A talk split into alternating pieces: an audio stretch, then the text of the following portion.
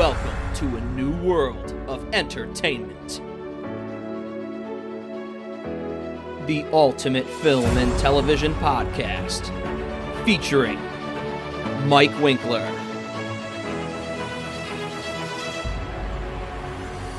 Daniel English,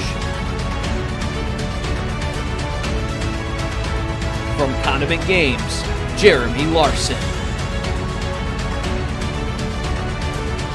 Jason Kabasic. And Martin Houston. Created by friends. We feature in depth podcast discussions, interactive Facebook Live episodes celebrity interviews. Subscribe to our podcast on all major platforms. Welcome to the Lights Camera Action Entertainment Reviews Podcast. On this episode, Every story has a beginning. Discover the origin of evil. Why are you back here, Claire? Your conspiracies weren't true when we were kids. They're not true now. We need to expose Umbrella. Watch this. I'm afraid, Claire. I'm afraid of what they're gonna do to this town. You see, Umbrella, they had an incident. I'm talking Chernobyl, if you know what I mean. People are getting sick.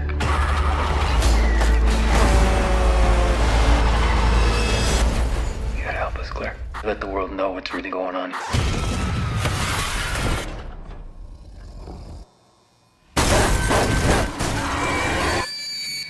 Twenty-five years and my life is still We have to contain this. trying to get up that great big hill of hope Shall we go?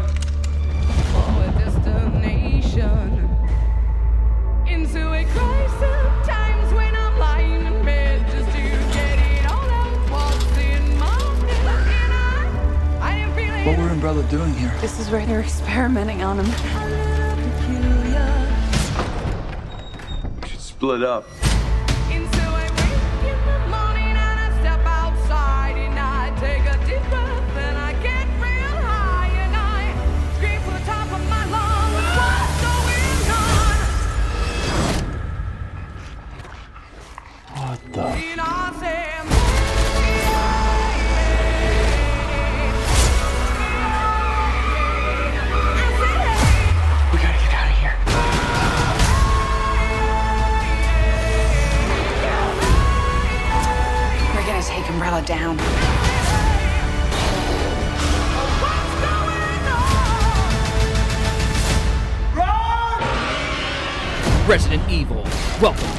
Raccoon City. Hello, everyone, and welcome back in to the Lights Camera Action Entertainment Reviews podcast. Mike Winkler here with you today for a special Thanksgiving episode. Last night, I got the chance to see the new video game adaptation reboot of the Resident Evil franchise, Resident Evil Welcome to Raccoon City.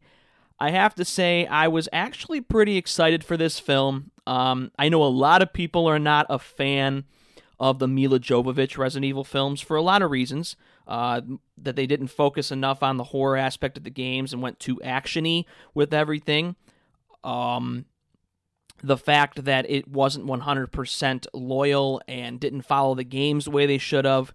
But at the end of the day, I felt as though those Resident Evil films did accomplish one thing they were entertaining. And I know for some people it probably wasn't entertaining, and that's fine. Everybody's entitled to their opinion, like I always say. But I enjoyed those films for what they were. I liked the story, I liked uh, the direction that it went. Uh, there was only one film in that franchise that I really didn't care for 100%, but I have to go back and revisit it because I don't think I've seen it since uh, the theater. Uh, and that was the fifth film, Resident Evil Retribution. I felt like the film served more as a a filler in between Afterlife and the final chapter, and it just kind of felt like it was unneeded. Or, oh, sorry, it wasn't needed because it just felt like that everything they tried to do in that film really didn't need to be uh, uh, done in uh, the final chapter. So that's the one film in that in that franchise that I just didn't really care for, but it deserves a rewatch. In my opinion, might change. I, I don't know if it will or not, so we'll see. But welcome to Raccoon City. I I always said it would have been really nice to get a Resident Evil adaptation that would have been loyal to the games. Uh, the first game is so hauntingly scary, and then you have the second the second game that's a little bit more so uh, goes more the action route, but it still has its horror aspects. And I got to play the Resident Evil 2 remake game for the uh, for the Xbox One when it came out, and I absolutely loved it. I thought the atmosphere was creepy. It was scary going through the police station down the hallways, hearing zombie noises and creature noises throughout. Then they just pop up, and you feel contained and and uh, claustrophobic in those hallways. And I always thought that it would be really cool to get a Resident Evil film that would that would go that direction. That that would be able to capture the aspects of being claustrophobic in a hallway and feeling and he, feeling feeling scared and and hearing all the noises and feeling a chill down your spine. And that's the one thing that I felt like the Milla Jovovich films did not accomplish. The first film felt like it was going a little bit in that horror type of way, and then the second film started going a little bit more away from it towards action, and then after the first two films, it just kind of went the other direction and just started going towards all action. And even though I found that entertaining, I was disappointed that they didn't continue to go the the horror route. And it was very very saddening that they just felt like oh, the horror aspect is not going to drive this franchise. People want zombies' heads blowing off and Milla Jovovich doing all these crazy stunts. I don't know where where they went wrong with that or why they felt like that was a better idea than than to capture the horror aspects of this game franchise. So when I heard they were going to make this film, the film was actually um, was actually announced around the time uh, the final chapter was being uh, was getting ready to come out. We were hearing about uh, a reboot and that it was going to be more loyal to the games and such. So According to Wikipedia, pre production actually on this film started in early 2017 while Resident Evil Final Chapter was actually still in theaters. Uh, James Wan, who's responsible for uh, The Conjuring, he expressed interest in the project and it looked like that he may in fact direct it. And I thought, oh, this would be a good guy to do this. Even though I'm not a big fan of the Conjuring films, I can appreciate the fact of how hauntingly creepy they are just from the trailers alone. So I thought, okay, this will be a film that'll be already scary just based upon who they're hiring as director. Now, unfortunately, James Wan didn't stay on board. But um, in December of 2018, it was announced that uh, Johannes Roberts, who brought us uh, uh, the Meters Down films, uh, 47 Meters Down films, which I thought those films were pretty well done. Um, I enjoyed those films. Uh, I wouldn't necessarily call them full on creepy in any sort, uh, shape, or form, but they they worked. They they worked uh, for what they were trying to accomplish. So they brought him on to write and direct the film. James Wan then confirmed the same month that he was no longer involved in the project, and then all of his uh, involvement was too early. Basically, they jumped the gun on that, and he actually went on to produce Mortal Kombat. This is all according to Wikipedia. So there's an interview here in March of 2021 with IGN where Johannes Roberts said he wanted to give the film a darker tone. He went on to say, and I quote, The big thing for me in this film is the tone. What I loved about the games was that they were just scary, and that's a lot of what I wanted that atmosphere. It's raining constantly, it's dark, it's scary. Raccoon City is a rotten character. I wanted to put it in the mix and mix it with the fun side, especially with the narrative style of the first game. We had a lot of fun. We even used the fixed angles that the first game has when the characters are at the Spencer mansion. End of quote. See, when I read that, I remember reading that back in March, and I was relieved that it seemed like we had a director that understood the games and wanted to capture as much of what the games were. And that seems to be the biggest problem today with a lot of video game adaptation films. They always seem to bring on these directors or writers that don't know the game at all. They never played it, they never experienced it. And instead of following that, they bring their own flavor to it and just kind of base things off of what they probably read online of the games. And that's a huge problem. Because if you're doing going to do a, a faithful film adaptation, you have to follow the source material to a degree. You can do different things with it. That's the one thing that uh, Paul Anderson made a mistake with, I think, with the Resident Evil films with Milla Jovovich. He had the right idea of adding in a new character and going in a direction that wasn't predictable, yes. But at the same time, he diverted so far away from what the games were that he ended up making a totally different film out of it. That although, like I've said, entertaining, it just didn't follow the games and wasn't faithful. Um, the film, this film here is inspired by John Carpenter's Halloween, Assault on Precinct 13, and The Fog. And by seeing it, I can see exactly what they're what they're talking about here. So, director Paul W. S. Anderson and Milla Jovovich, they um they did the first first six films. This is a full reboot, by the way. This is this has no connection to those films at all.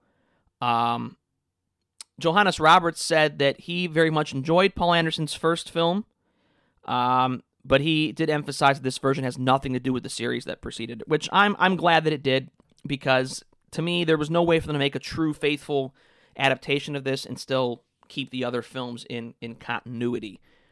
Um, so yeah, the story of this is very much that this film went into production right away. Uh, didn't take long. I mean, we're talking only about four years after the final chapter, uh, and this film went three years after going into production. Three years after the final chapter.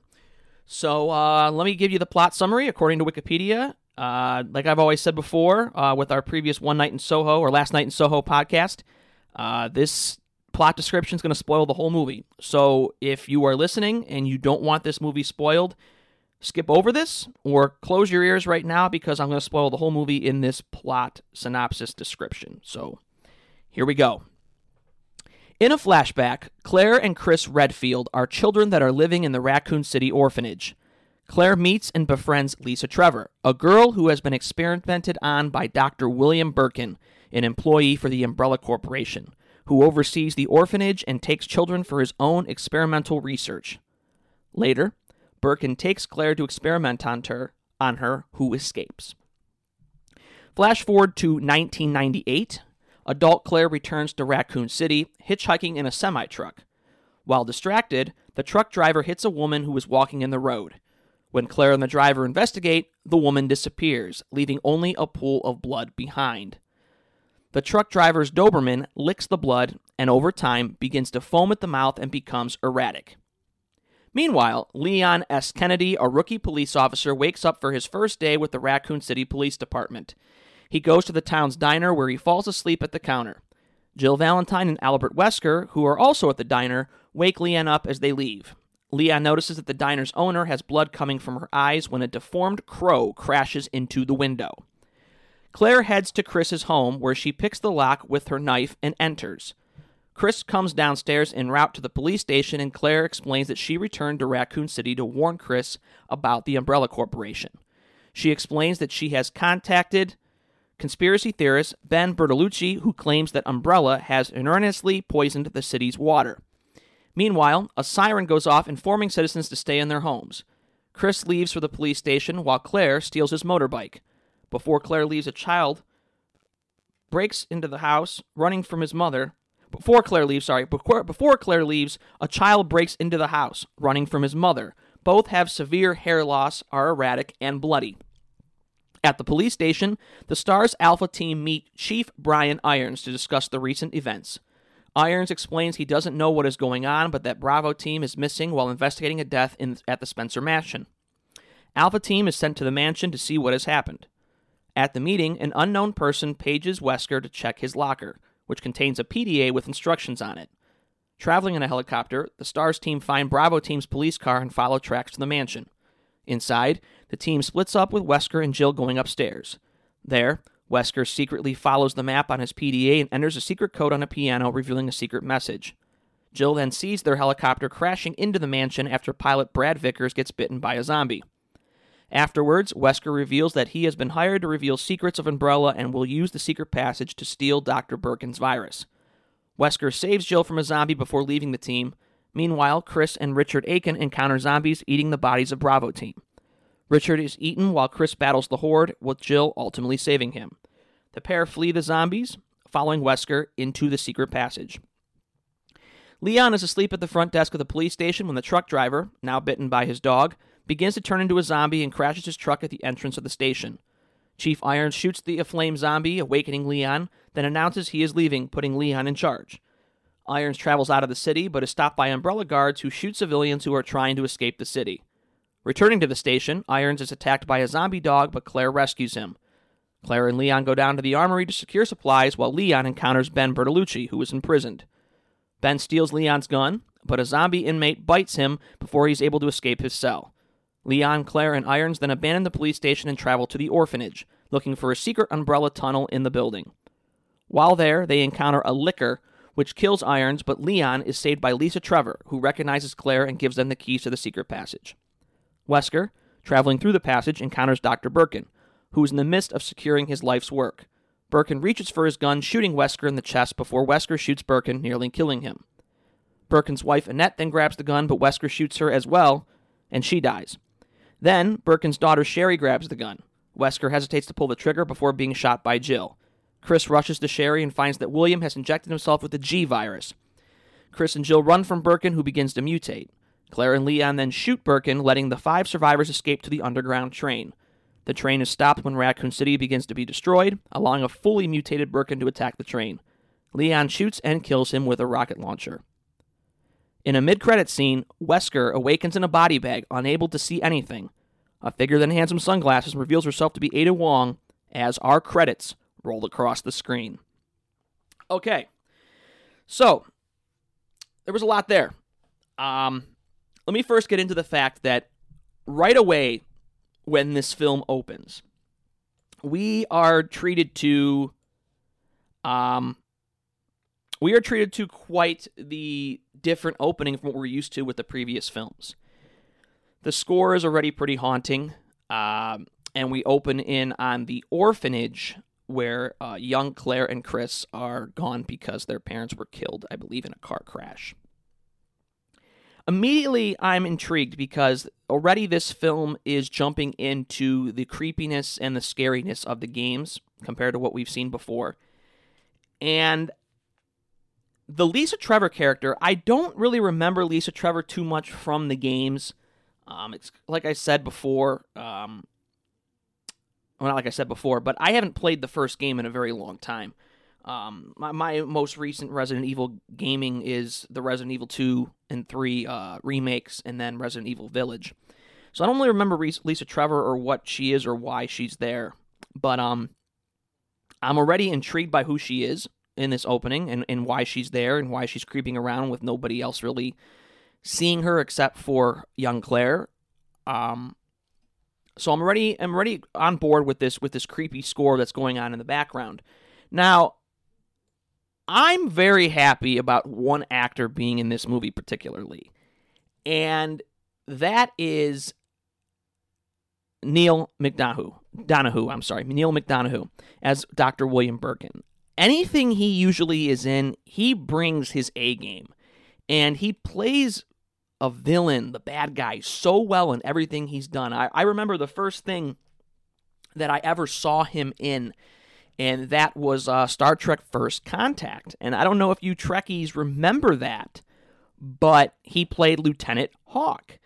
And I I am just everything he's done from Minority Report to to Walking Tall. I just I like when he plays a villain the best. I mean, he's good in everything. He even played on the show Suits that I really enjoyed. Um but whenever he's playing the bad guy, he is automatically the guy that just he just carries the films. I mean, even if you've seen Paul Blart Mall Cop 2, a film that he is surprisingly the villain in, a movie that he's even surprisingly in, period. Even there, I mean, he just he brings his A game even when he has a script that's just not flat out good.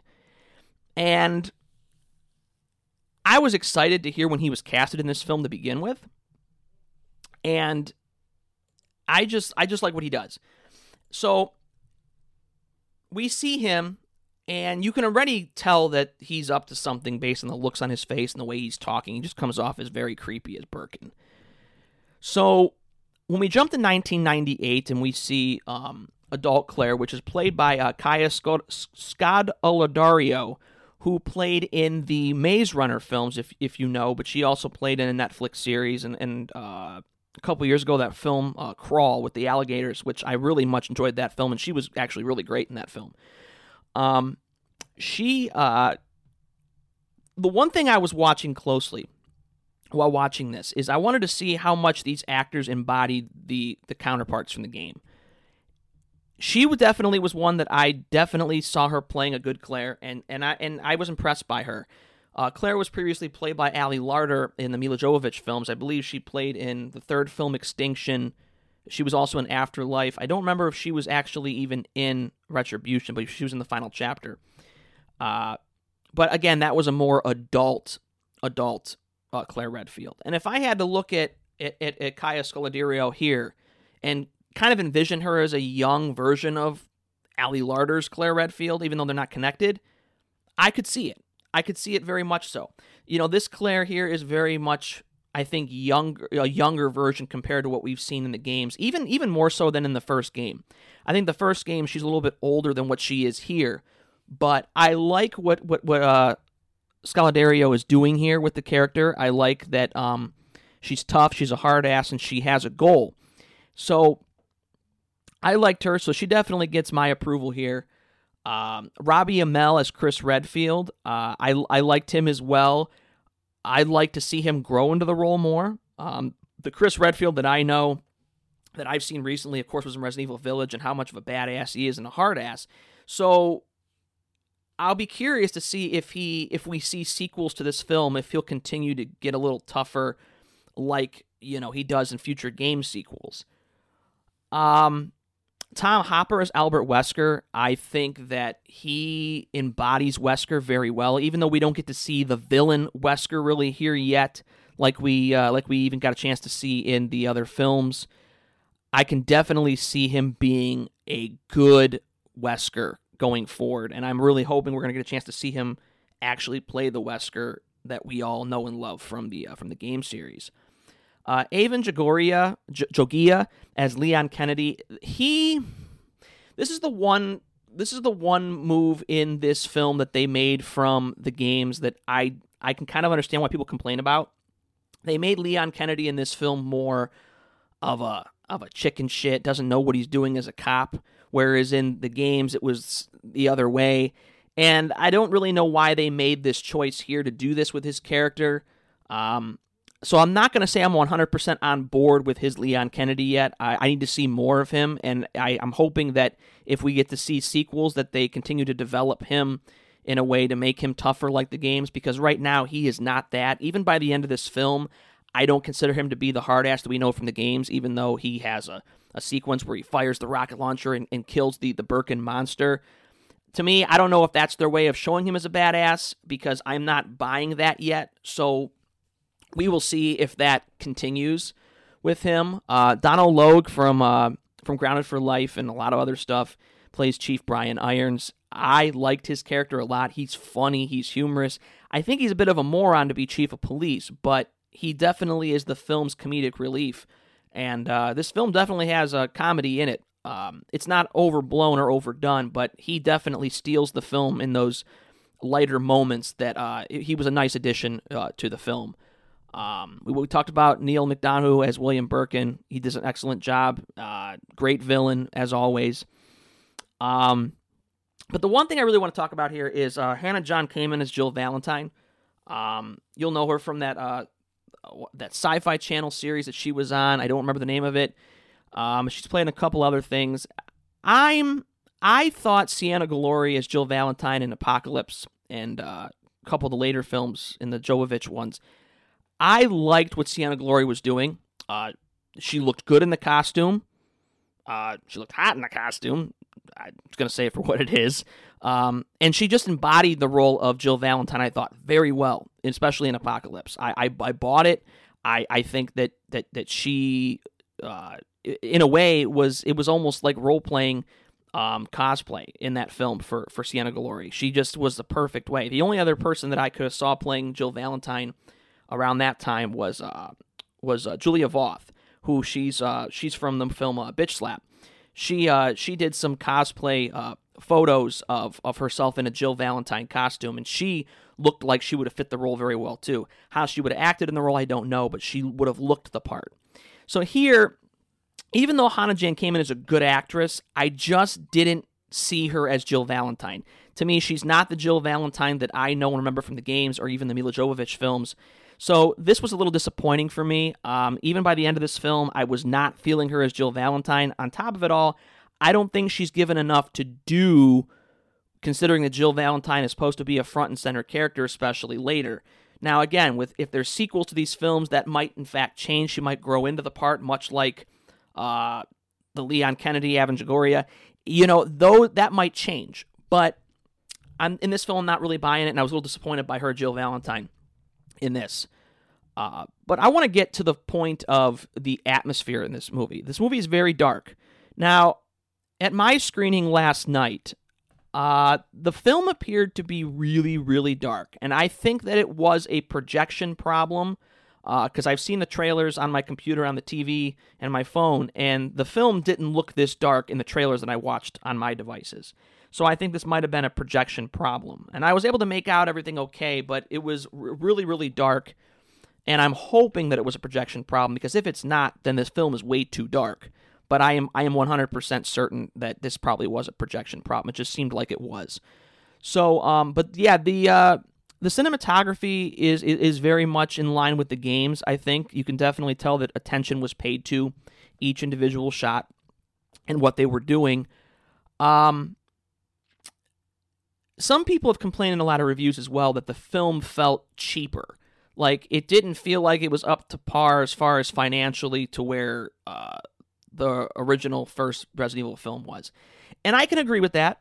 Um, I think some of the shot choices is is for money purposes. For instance, when when Chief Irons is going to get out of the city of Raccoon City, you know, this whole scene is shot inside of his car. Now, mind you, this could be a, a directorial choice to film it this way to give it a different look, but it just felt as though like the camera never comes out of the car because you know, we don't have a big grand set around him we just have a wall and some and a, a couple soldiers. You'll even find moments where we don't see a whole lot of extras either. You can definitely see where there was pennies counted on this film. Um, the budget is they're saying is around 25 million. To me, it feels like it could be a little less than that. Uh, and there are many moments throughout the film too where I could kind of tell like they were trying to save some money. It felt like uh, some of the action sequences, some of the city shots. Uh, this very much feels like a smaller I don't want to say B movie because this is not a B movie, but there are there are times that in the film it feels as though it's kind of going into B movie ish territory.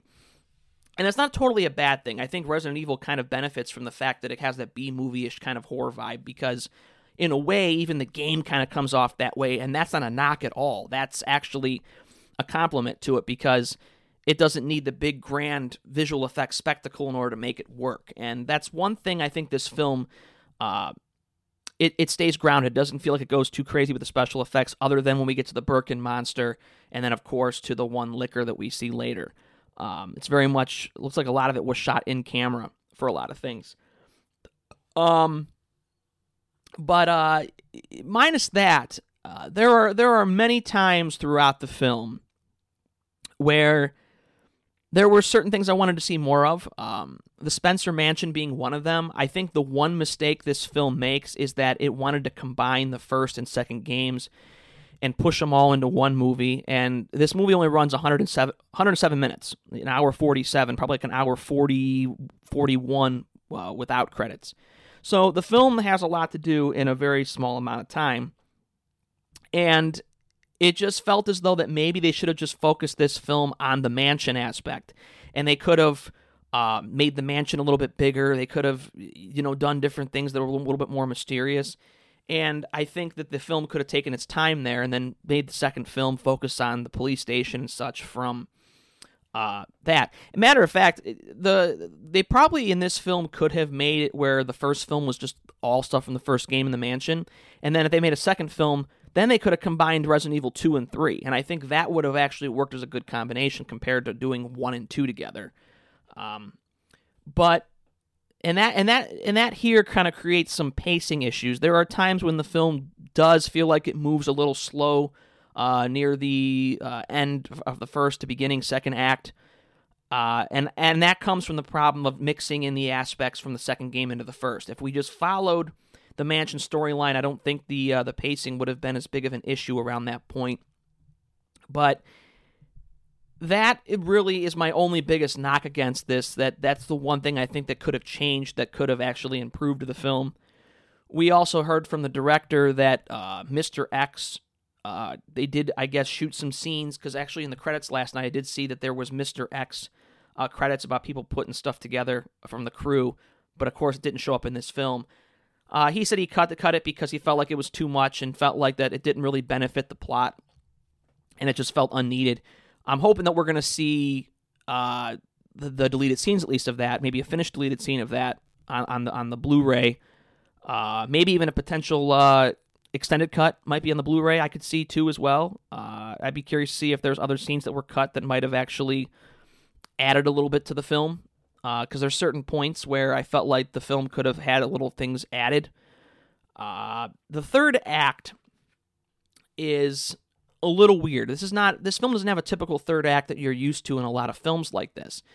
The final set pieces are not big, they're not grand. Uh, even like the, the the boss battle with Birkin, it's very short, it's very brief, and it's not like overly done for like this big spectacle like we get in a lot of films with a huge third act exit. Um, so it was kind of surprising that this, that, that this third act was uh, as quick as it was, as not over the top as it as we're used to.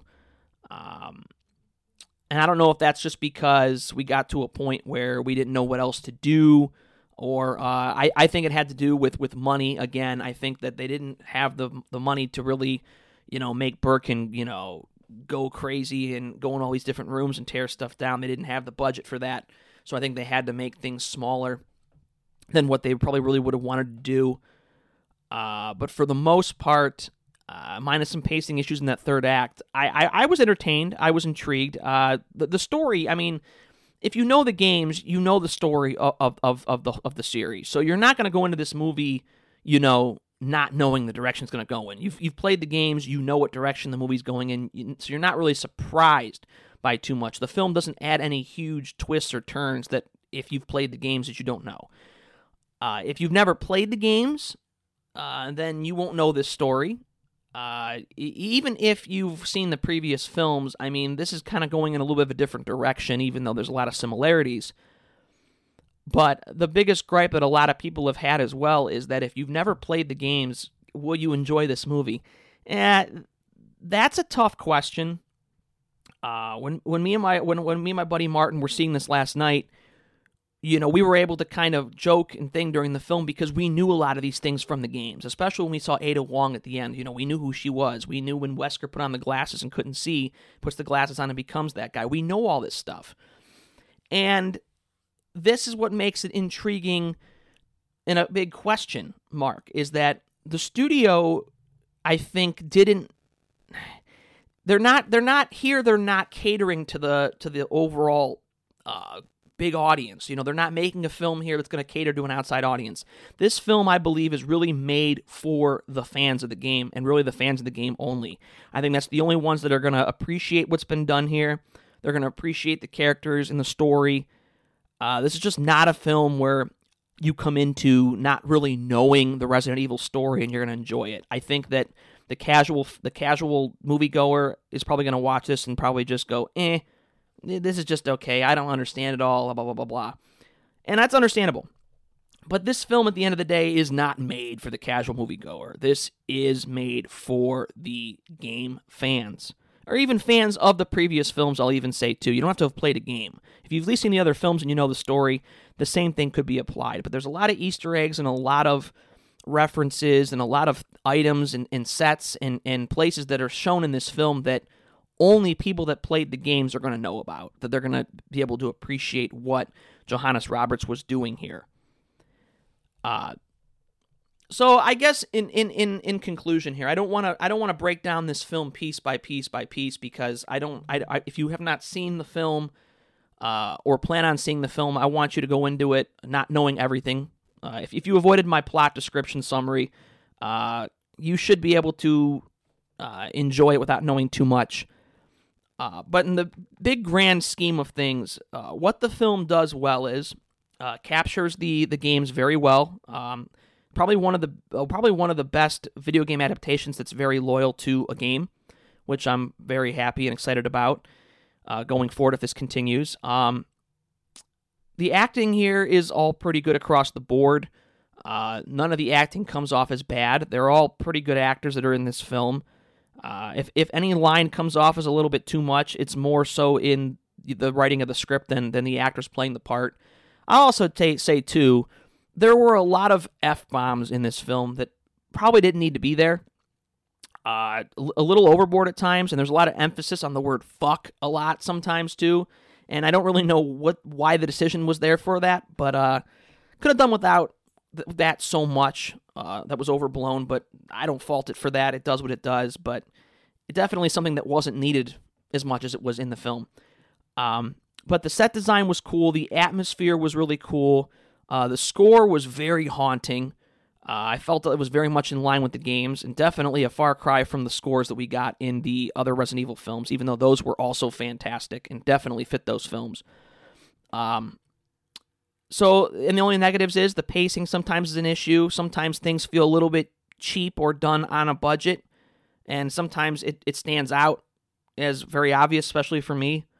Um, you know, because I make films, independent films, so I know when you're sometimes trying to avoid uh, going big with something to save some money, or you're trying to not make things look cheap. So I definitely definitely stood out to me at those points at times. And then um, the third act was definitely not as big as I thought it would be.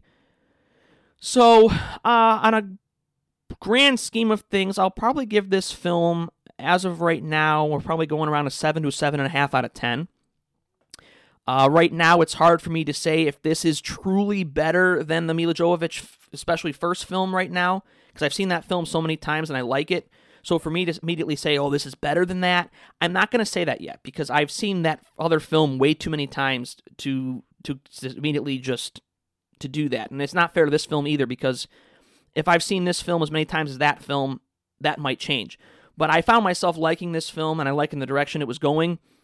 Uh, and I think this film may improve with repeat viewings, and I think it might also improve if we get sequels, something to build off of here. So I'll give it the, the seven to seven and a half out of ten right now, uh, with the possibility of the score going up in time. Uh, and and the, and the last bit of bit note of, or last note here I want to bring up is